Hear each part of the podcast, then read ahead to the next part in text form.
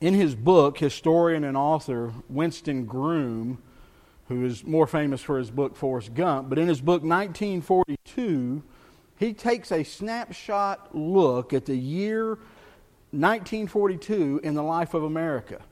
He decides to do a case study, a whole uh, picture study of what that year looked like, and he makes the preposition that nineteen forty-two was probably the most pivotal year in American history. Now, David McCullough, the historian uh, who wrote John Adams, he makes the same argument for seventeen seventy-six. And I think both of them are probably right, but some of you, maybe in this room, are old enough to remember nineteen forty-two. Maybe as a child, but you may remember nineteen forty-two. As nineteen forty-two started, America was devastated. America had been attacked by, uh, by the Japanese army at Pearl Harbor just a month before the beginning of nineteen forty-two.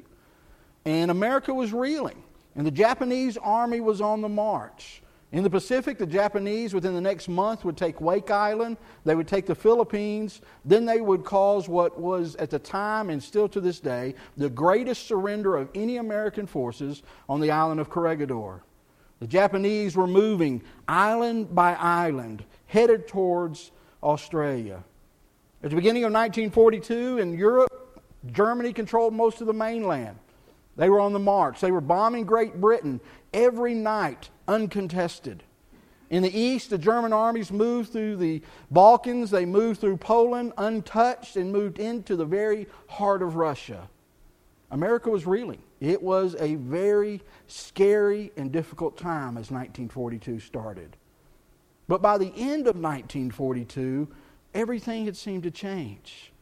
See, after the Battle of Midway, at the end of nineteen forty-two, America ha- had stemmed the tide of the Japanese Navy. Matter of fact, we destroyed most of their larger naval forces at, at the Battle of Midway, which was not expected.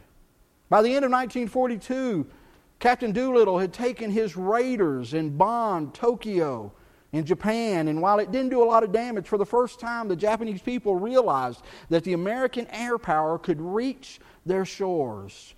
And by the end of nineteen forty-two, we had a group of Marines that were holding on to the island of Guadalcanal and eventually would hold that island, stopping the island hopping of the Japanese. On the mainland of Europe and Asia, Russia had held off the German army in a horrible winter battle at the gates of Stalingrad, and that winter would eventually destroy the German army. America and her allies had gotten into the war on that front by invading North Africa, and they were making a push at the end of nineteen forty-two to go both east and north in a push that wouldn't stop until Berlin. nineteen forty-two, pivotal year. What a snapshot in the history of America. If you went and looked at all of the things that happened from the beginning of the year to the end of the year, it's incredible the events that took place. And no one could have predicted how that year would have turned out. Because you see, in nineteen forty-two, they didn't know it was critical. They just knew we were facing difficulty. They just knew we were facing tough times. But looking back, it's easy as a snapshot to see that it's critical. And that's kind of the reason we take snapshots, isn't it? It's kind of the reason we take pictures. See, we take pictures to what? To capture a moment in time. We want to capture something that's going on in our life, a momentous event, an occasion, and, and we take those pictures so that later on we can study them and remember what that time was like.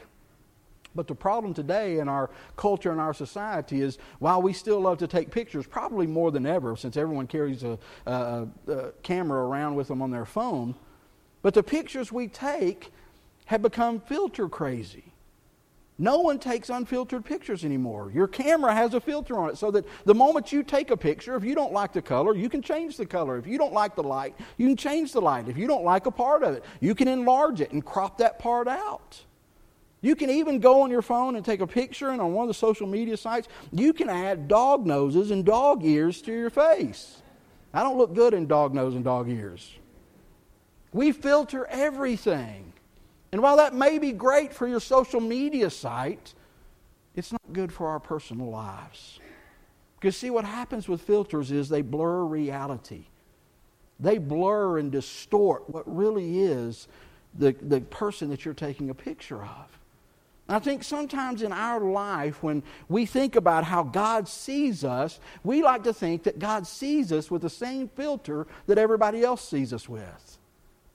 See, we put on these faces and we put on these masks and we, we pretend to be something that maybe we're really not, and, and we somehow cross our fingers and hope that when God looks down on us, He sees us through those same filters. But God looks at us unfiltered. See, God looks at us as we truly are. And our question for us this morning is that if God were pulling out his iPhone to make him anthropomorphic, if he pulled out his iPhone and he focused it down on First Baptist Blowing Rock this morning and took an unfiltered snapshot of you, what would he see? Would he see the same thing that you see? If he took a picture of your life this week, an unfiltered picture, a picture of, of you laid bare, reality, what would he see? What would it say to him about your priorities and about the things that you love and the things that you want to do? Because you see, whether we like it or not, God's view of us is unfiltered. In the next couple of weeks, I'm wanting to look at this passage we're about to read and look at an unfiltered picture of three people and the difference they made in the nation of Israel.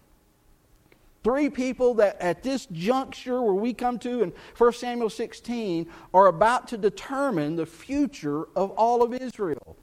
Now, two of them are named. We know one is a king and one is a prophet. One is not even named yet.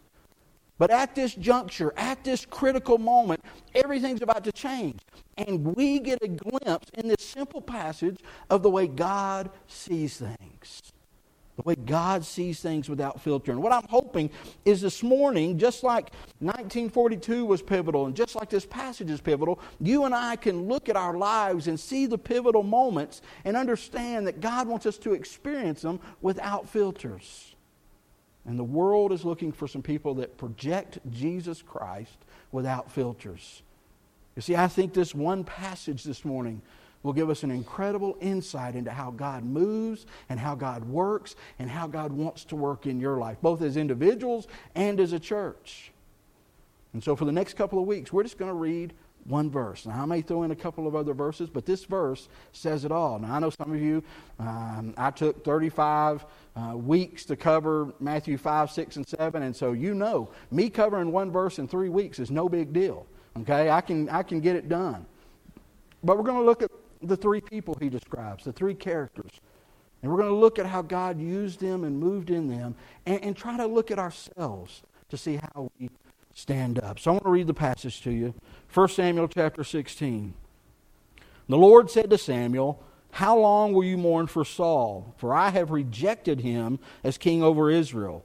For fill your horn with oil and be on your way, and I am sending you to Jesse of Bethlehem, for I have chosen one of his sons to be king." Everything you need to know about what's going on in this unfiltered picture is labeled here. Three people. You have the king of Israel, Saul. You have the prophet of Israel, the priest of Israel. You have Samuel. And then you have this unnamed son of Jesse that later on we will find to be King David. But in that picture, those three men, they represent every one of us in this room. We find ourselves with one of those characteristics. You see, after we get through in the next couple of weeks, you will discover that either you this morning are Saul, or you are Samuel, or you were David. Now, I know we all like to say David, and you probably are already writing at the top of your page, "Pastor, I'm David." Amen? But remember, this is unfiltered. This is looking at the real us.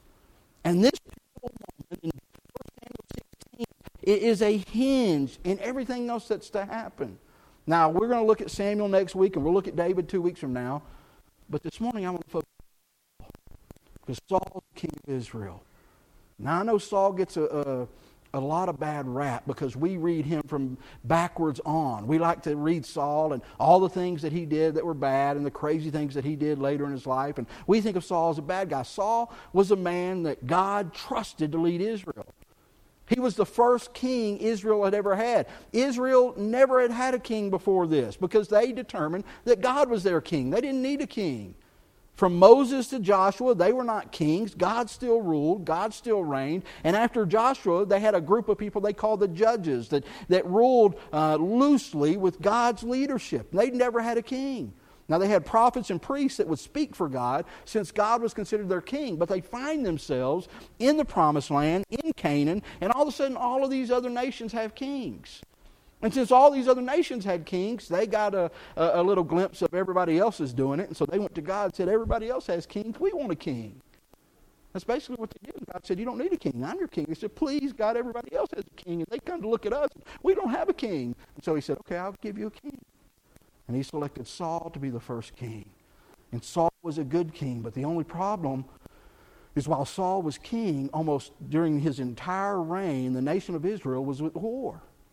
All of those people that we read earlier, that, uh, that Caleb and Joshua and the other ten spies saw in the land, the Amalekites and the Philistines and the Amorites, they are now at war with those people. And so as they are at war with those people, Saul makes some critical mistakes during several battles that causes God to remove his blessings from his life. Now, the first instance we have that, that happens is happens in First Samuel thirteen, and you don't have to turn there. Saul's getting ready to battle the Philistines. He's getting ready to go in, and he's got his army ready. And one of the traditions, even from the time of Joshua, is before they would go into battle, and you can maybe remember this from uh, when they went and they marched around the city of Jericho. Before they ever go into battle, the priest or the prophet would come and bless the army. And the way he would bless the army is he would do a burnt offering to God. They would create an altar, and they would put a burnt offering to God so that he would bless what they were about to do. And so they are getting ready to do this, and their army is ready, and the enemy army is on the other side, and Saul is waiting for Samuel to show up because it is Samuel's job to light the burnt offering and pray for the army. Well, Samuel's running late. So Saul waits, and Samuel doesn't show, and Saul waits, and Samuel doesn't show, and Saul finally says, hey, why do I need Samuel? I'm the king. And he decides to light the burnt offering on himself, and in his disobedience, he broke God's heart. But God decided to give him a second chance. A couple of months later, they're battling a different group. They're battling the Amalekites, and you can find that in First Samuel fifteen. They're battling the Amalekites, and God told them before they ever went into battle with the Amalekites that when you fight them, you kill everything. Now, I know looking back on that today, that sounds harsh and it's critical. But you see, what God was doing was protecting the nation of Israel from intermarrying and falling into these faiths that had false gods. And it's harsh and it's brutal, and we don't try to justify it today. It is part of its time from uh, three thousand years ago, twenty-five hundred years ago. Uh, we don't we don't try to justify it today, but it's a reality. God said, kill them all. Kill all the animals. Kill all the sheep. Kill all the goats. Kill everything so that people will know that God is in charge. So Saul goes in to fight the Amalekites, and as they're fighting, he recognizes that they've got a lot of good stuff. They've got some nice cattle, nicer cattle than what Saul had. They've got some nice sheep, nicer sheep than what Saul had. So Saul determines in his heart, I'll kill everything except the nicest of sheep and the nicest of cattle. And then his army surrounds the Amalekites. They kill all the Amalekites, and they bring the king of the Amalekites before Saul so Saul can kill him personally. And Saul says, listen, I'm going to spare him. You know why? Because he's one of the strongest kings in all of this area, and if he becomes my slave, then everybody's going to think I'm the biggest and best king. And so he spares his life, and he is disobedient. And Samuel comes and says, what have you done? And the Bible tells us that in that disobedience, because of that disobedience, in First Samuel sixteen fourteen, it says, the Spirit of the Lord departed from Saul. Now that idea of God's power and God's purpose leaving him, if you wanted to make it sound simple, God took his anointing off of Saul's shoulders. God said, you will no longer have my power, you will no longer have my blessing, and I'm removing it from you. Now, what is this thing that, that he calls anointing? What is this blessing that he takes away? Well, the word anointing is used throughout the Old Testament and the New Testament to determine or to describe God's supernatural power on his people. It's used in the New Testament to describe this supernatural power for direction and for purpose that comes over God's people when their lives are in line with His will and His Word. The Bible, matter of fact, says in First John two twenty in the King James, it calls it unction. Unction. In the N I V it says, each one of you have been anointed by God. I remember when I was a little kid, uh, my grandparents would use that word unction. They would say, that preacher sure has unction. And I never knew what that meant. I mean, it was like the measles or the mumps or something wrong with him.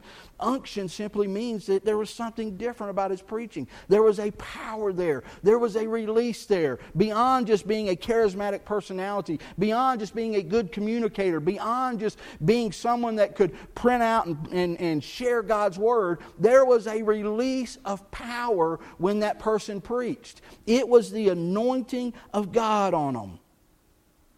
It's the same thing that Elijah had when he stood before the seven hundred prophets of Baal on Mount Carmel, like we talked about last week. He was anointed. It's the same thing that David had when he stood there with that slingshot facing Goliath. He was anointed. When Peter stood up at Pentecost and began to preach to the great crowds, there was an anointing that came over him. When Stephen, one of the first deacons, went in front of the Pharisees and began to preach about the grace and love of Jesus Christ, before they stoned him, the Bible said there was an anointing on his face. You see, the Bible is clear that there is a supernatural Holy Spirit release of power and boldness available to each Christian. It's available to you and I. It's available to the church so that we might complete the task that God has for us. Every one of us can have it. It's not talking about um, your salvation. It's not talking about the presence of the Holy Spirit. You receive the Holy Spirit when He comes in your heart. When you accept Jesus Christ, you get all of the Holy Spirit you need. This isn't an extra dose. This isn't something extra that comes along later.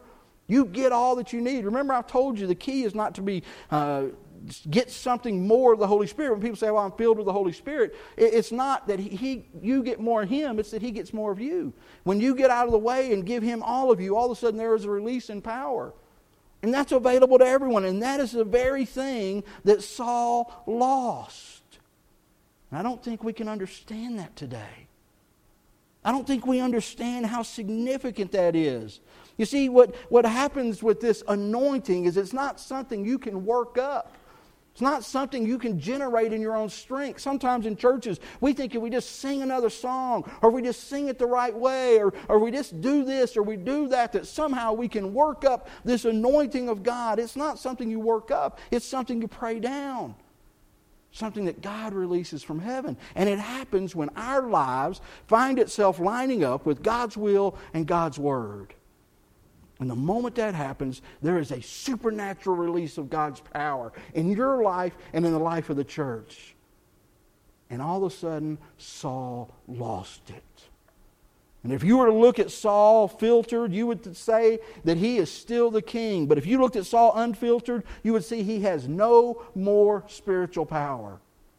He still wore the crown. He just didn't have God's heart anymore.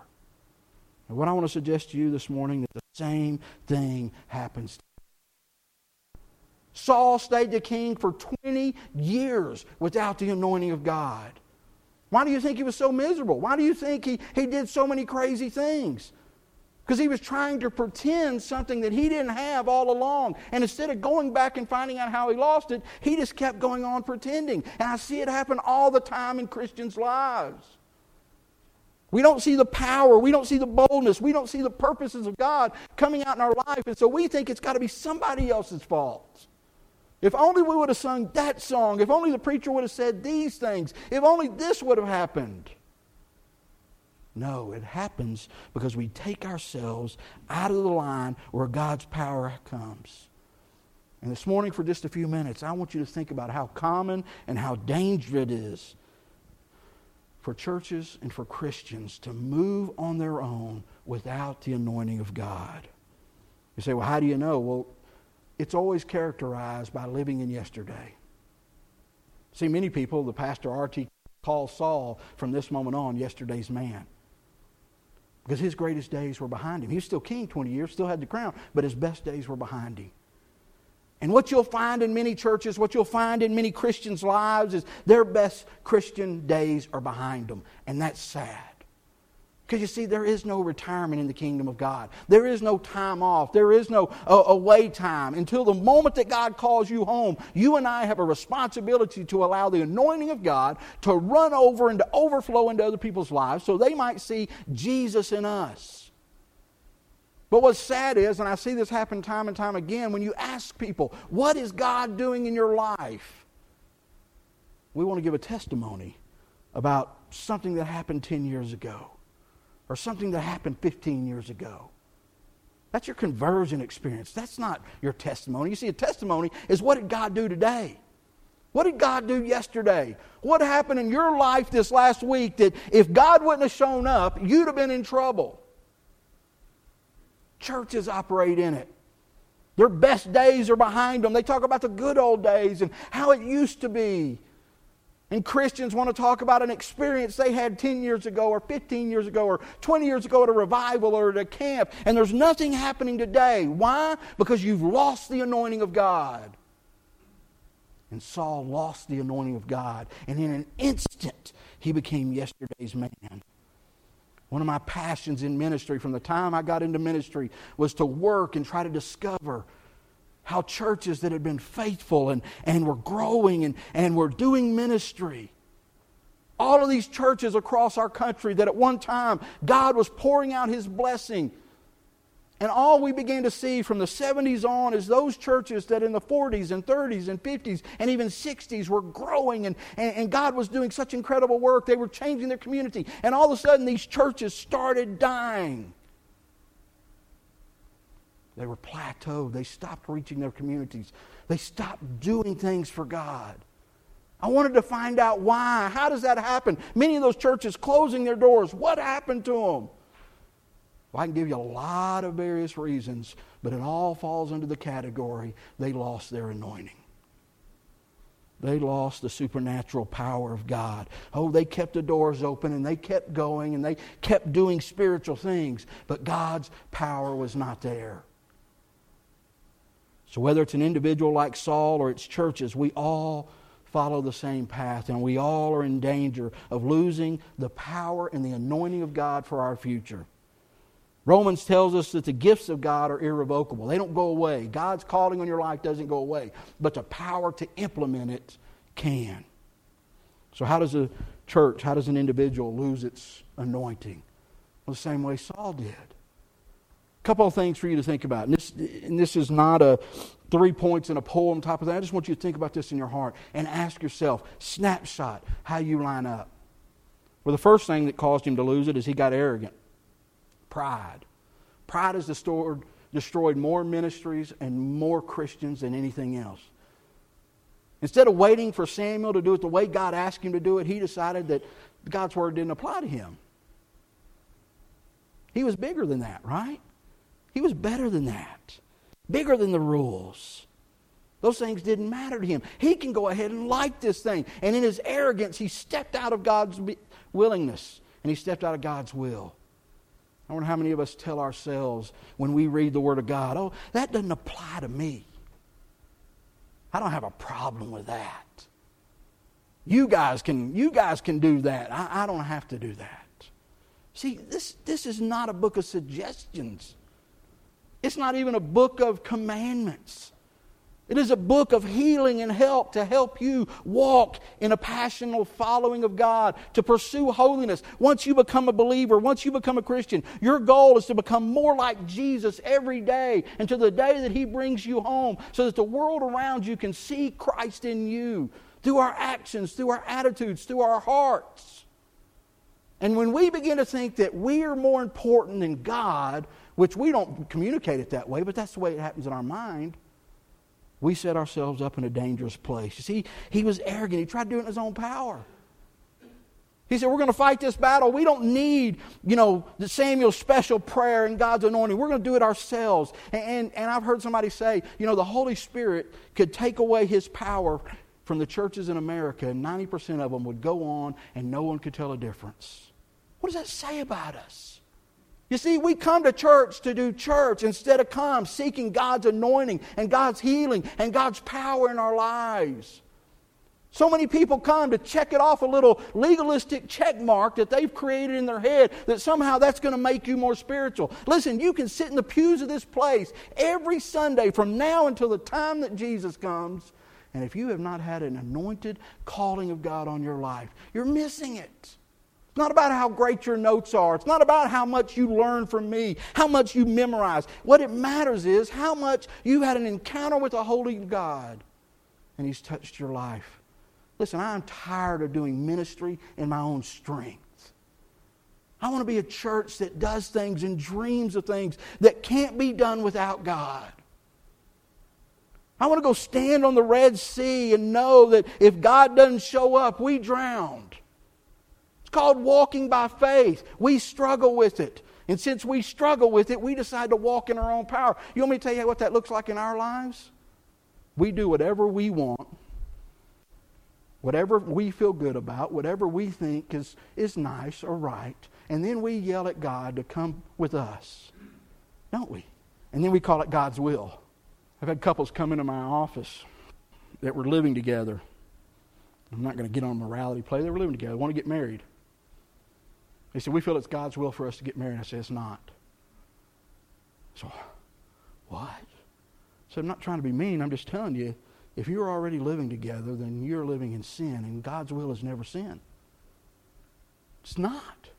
No matter how much we love each other, no matter how much it sounds good, it's not. And God is not going to put His blessing on something when it has started in sin. They said, well, what do we do? I said, move out from each other and spend a couple of weeks, couple of months, a long time living apart, setting up yourself to pursue God's purposes in your life. And then you can begin to follow it. You see, we do what we want, what feels good, what we like, and say, God, come along. This is God's will. No, what God says is, I'm going to go over here, and I'm going to be doing this. You find me and come with me. And get your life in line with me. They tried to do it in his own strength. He tried to do it on his own timetable. He wanted to do it when he wanted to do it instead of waiting for God. He was arrogant. He was selfish. It all revolved around him. It revolved around what he wanted, what he liked, and what he was comfortable with. And I've seen pride and selfishness destroy more Christians and more churches than anything I can find. Because instead of seeking God's will, we seek Rusty's will, or your will, or whatever the will of the majority is, instead of finding what God wants. See, that's why Moses lost everything. You want to go read one of the saddest parts of the Old Testament?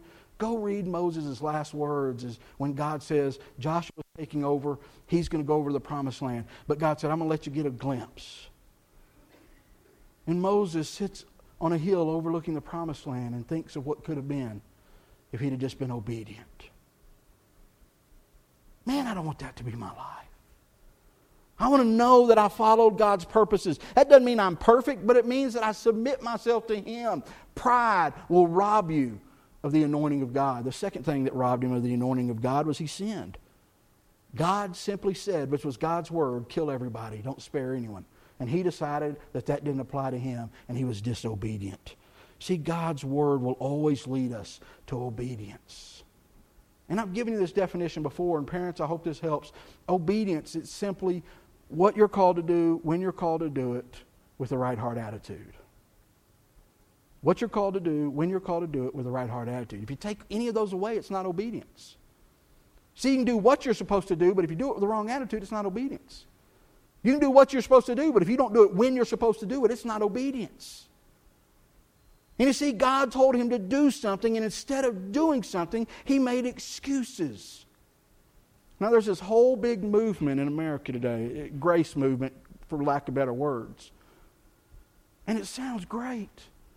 It's this idea that God's grace covers everything, which it does. God's grace is free. Yes, it is. But what they've done is they've taken it a step further to say God's grace will always excuse anything that you do. Now, in God's view of us, that's true. God's forgiven you, and His grace is sufficient to cover every sin.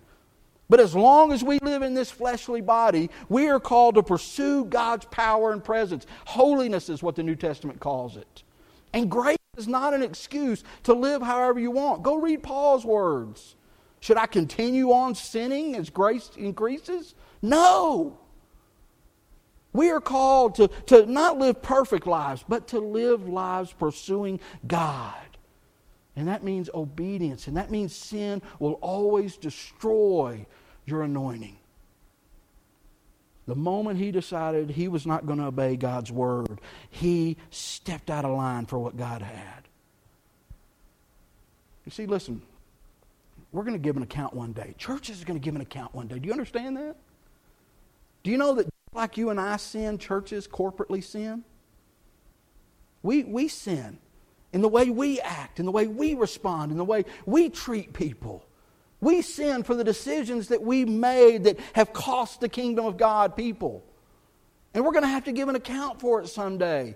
Many times I've seen churches that were on fire doing what God called them to do, that God was leading them in a direction that some in the church, just like ten, that decided they didn't want to go, didn't want to go. And that little vocal minority rued the day and led them astray. And that church became yesterday's church instead of tomorrow's church. Sin, arrogance, and the third thing is he grieved the Holy Spirit. The Bible says in Ephesians four thirty, do not grieve the Holy Spirit with whom you are sealed. The Bible says God's heart was grieved by Saul's behavior. First Thessalonians five nineteen says, do not put out the Spirit's fire. Do you know what quench the Spirit means? You know what quench means? On the fire. He quenched God's heart within him. That didn't mean God left him. It didn't mean he lost his salvation.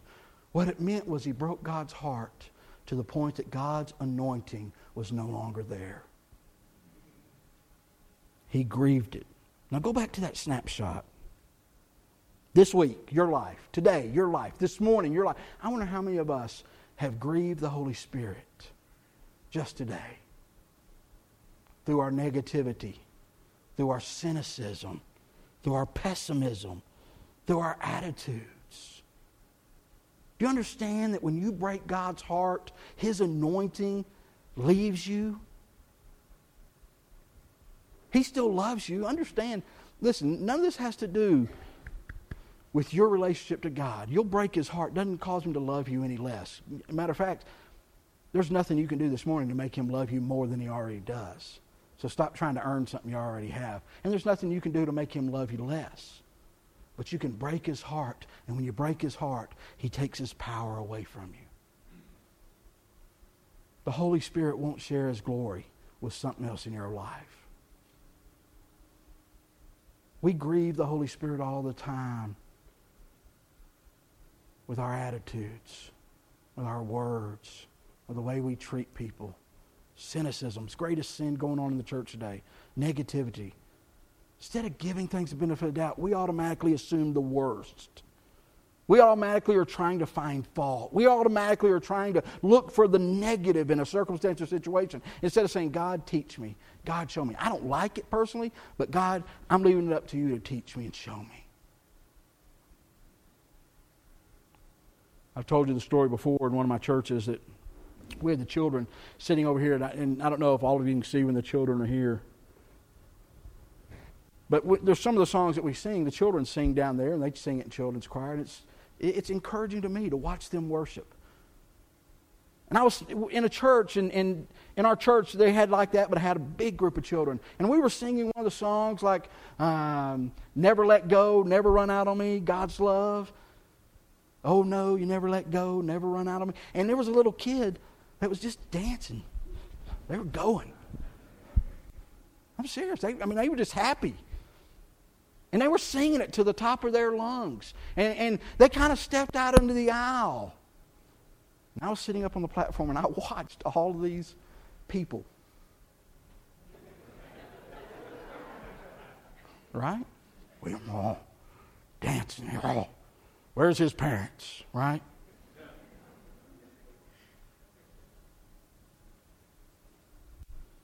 We don't even have to say anything. We just look at them. And we quench the Spirit. I wonder who God was honored by more on that worship that morning. That little kid that was worshiping in spirit and truth and didn't even understand what he was doing, just loved Jesus and was letting his whole body express it. Or all the people that missed out on the power of God because they were worried that he was doing something that they didn't like. Now that's, that's an extreme, but we do it every Sunday. Somebody cuts us off in the parking lot. Somebody doesn't smile at us in the hallway. And we allow it to rob us of the anointing of God. Church, let me ask you. If we were to take that snapshot this morning, unfiltered, would we see the anointing of God in your life? Would we see the power of God being released in your decisions and in the things that you're doing? And you see, the worst part about it with Saul is he had a chance to turn around. Right before this moment in First Samuel sixteen, he had a chance to repent. Because you remember when David was about to lose his anointing because of Bathsheba? What did he do? He repented. God, he poured out his heart. God, I'm so sorry. I want it back. But you know what Saul did instead of repenting? First of all, he attacked the one who was anointed after him. He attacked David because he was jealous. We do the same thing. When God no longer is doing things at our church and it's doing it at the church down the road, what do we do? We point our finger and talk bad about them, right? We should be figuring out why it's not happening here instead of downplaying what's going on somewhere else. And we should be celebrating. Listen, I don't care if it's Presbyterian, Methodist, Charismatic, Independent, no denomination. If God's moving in the body of Christ somewhere, I need to be excited about it. And if God's moving in your life in ways that He's not moving in mine, instead of me getting onto you and saying, hey, don't dance, I need to say, why am I not dancing? He attacked David because he was jealous of him. And then he did something even worse. He went and tried to manufacture what only God could do. He went and hired some witches. He said, hey, you guys come and tell me what God is saying because I'm not hearing from God anymore and I want to see God do things. And it backfired on him. And we do the same thing.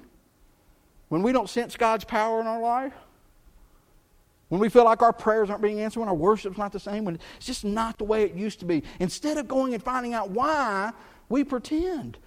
Those filters. So we sing a little louder, give a little more. That's going to make everything better. Churches, when they're getting on the verge of dying, instead of finding out why they're dying, what they do is they just add more programs because it seems if you're busier, then surely you're, you're growing, right? No. If you feel like this morning that the anointing of God has left you because of pride and arrogance or because of sin or because you've quenched the Spirit, the thing that you do is you get on your knees before a holy God and say, I'm sorry. I'm sorry. I don't want to go on tomorrow without your direction, without your power. I don't want to attempt it in my own strength. So let me ask you again. Is the anointing of God evident in your life? Because this may be a critical juncture. See, for some of you, this might be nineteen forty-two. Started out with a struggle, but maybe God can turn it all around if you trust Him.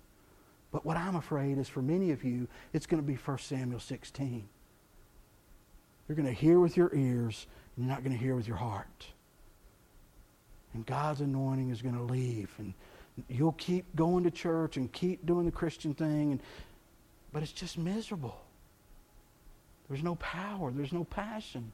And it just becomes ritual and routine. God never meant it to be that way. Snapshot. Ten years from now, if we look back on June eleventh, two thousand seventeen, what would your picture look like? Unfiltered.